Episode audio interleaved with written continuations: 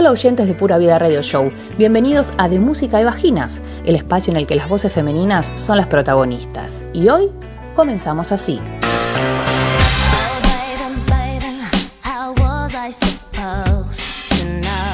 Si ya sabes quién es, estás dentro del grupo de riesgo.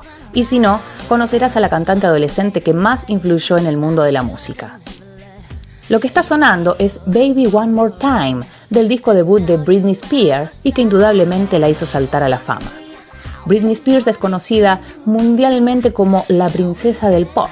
A principios de este año, y con relación a la pandemia, se viralizó la frase If Britney survived 2007, you can handle today. Algo así como, si Britney sobrevivió al 2007, vos te podés bancar la de hoy. Así que imagínate lo que fue y es su vida. Te cuento. Nació el 2 de diciembre de 1981 en una pequeña localidad cercana a Nueva Orleans, Estados Unidos.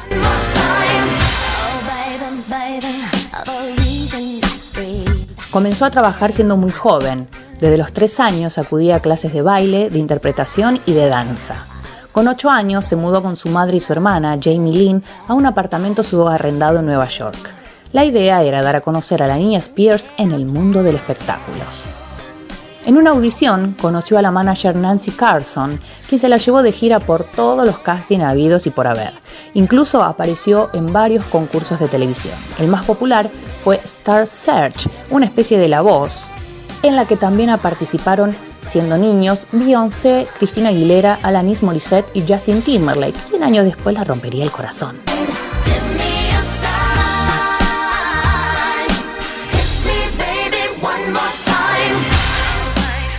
En 1992, y con tan solo 11 años, el programa infantil de Disney The Mickey Mouse Club la contrató como presentadora y cantante.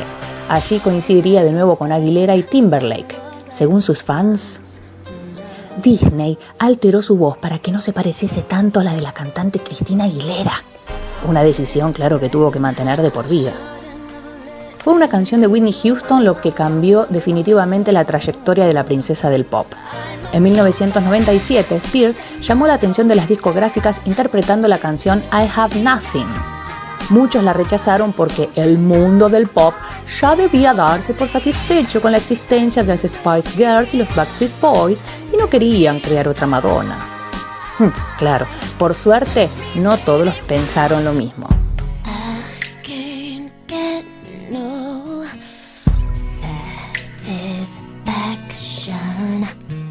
El mundo la conoció en 1999 con 17 años recién cumplidos, coletas y vestida de colegiala. Una belleza rubia que meneaba el ombligo y cantaba con una voz aguda y potente. Tres discos después, Oops, I Did It Again, Britney e In the Zone, un acuerdo multimillonario con Pepsi, varios libros coescritos junto a su madre y una película, Crossroads, en el 2002, la cantante se había convertido en la gallina de los huevos de oro. Poco tiempo después comenzó la polémica no tanto por el calificado como el momento más sexy de la música. ¿Te acordás el inmortal beso con Madonna y Cristina Aguilera en los MTV Video Music Awards del 2003? Bueno, sino por sus devaneos sentimentales y sus coqueteos con las drogas y el alcohol. En 2004 se casa con un amigo del instituto, Jason Alexander, en Las Vegas. Tras 55 horas de matrimonio, sí, solo 55 horas, y sin firmar ningún acuerdo prenupcial, el matrimonio finaliza con un drama y un jugoso cheque para su recién ex marido. Los representantes de Spears alegaron que la artista carecía de comprensión sobre sus actos. Primera bala para su integridad y su salud mental. En octubre de ese mismo año vuelve a contraer matrimonio. El protagonista esta vez era Kevin Federline, un bailarín que en el momento de empezar a salir con Britney dejaba atrás una novia embarazada. En 2005 tiene su primer hijo, Jaden, y en menos de un año un segundo bebé, Sean. En 2006 se produce un momento crucial para entender el declive del artista. Es fotografiada conduciendo con su bebé en el regazo. Los paparazzis y los servicios sociales se vuelven locos y la persiguen día y noche.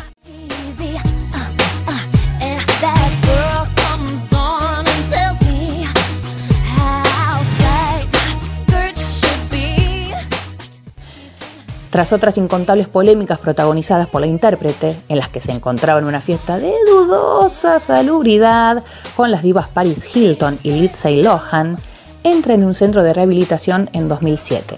Justin Timberlake, quien fue su pareja y la acusó de haberle sido infiel, se rió de ella en un concierto, entonando en tono burlón el estribillo de Rehab de Amy Winehouse. Un divino este Justin al final, ¿eh?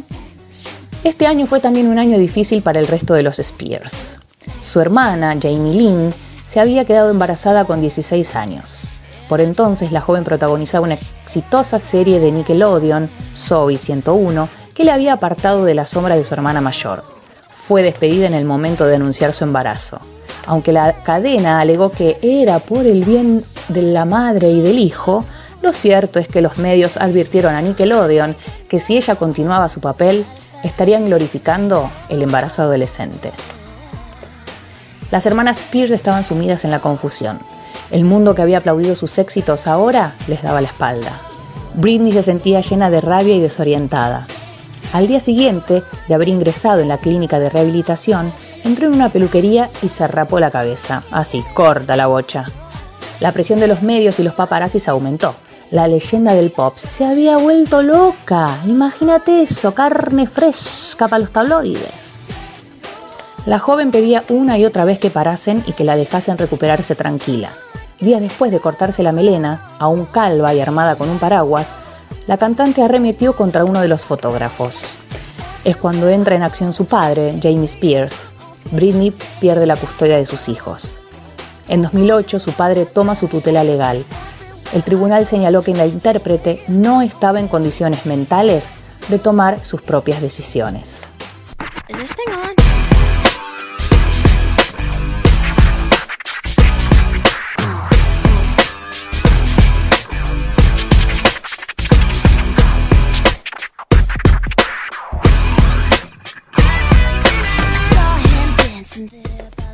Ese mismo año, durante una visita de sus hijos, la cantante se niega a devolverlos a su padre.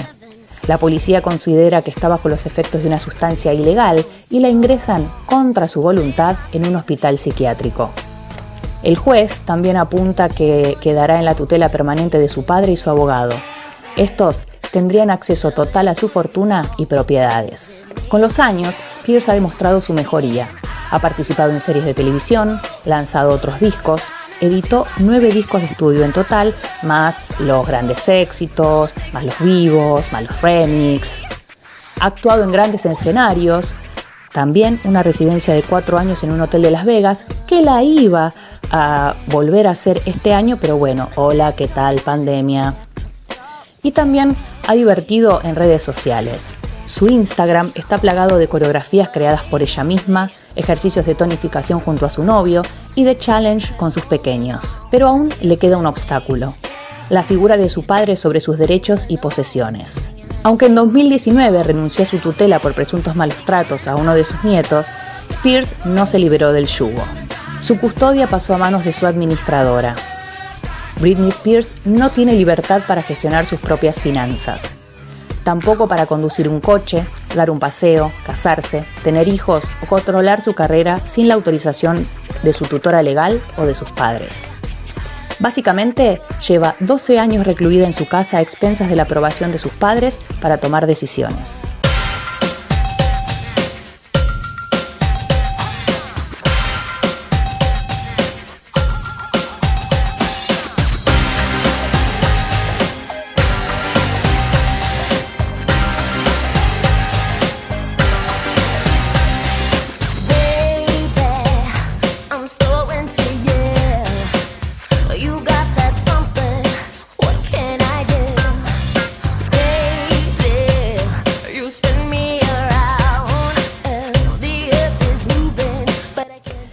Según los datos recabados por sus fans, la artista paga 1.1 billones de dólares en gastos de tutela, incluyendo, claro, el sueldo de su papá de 100 mil dólares, nada más, y otra gran suma a un abogado que ella no eligió.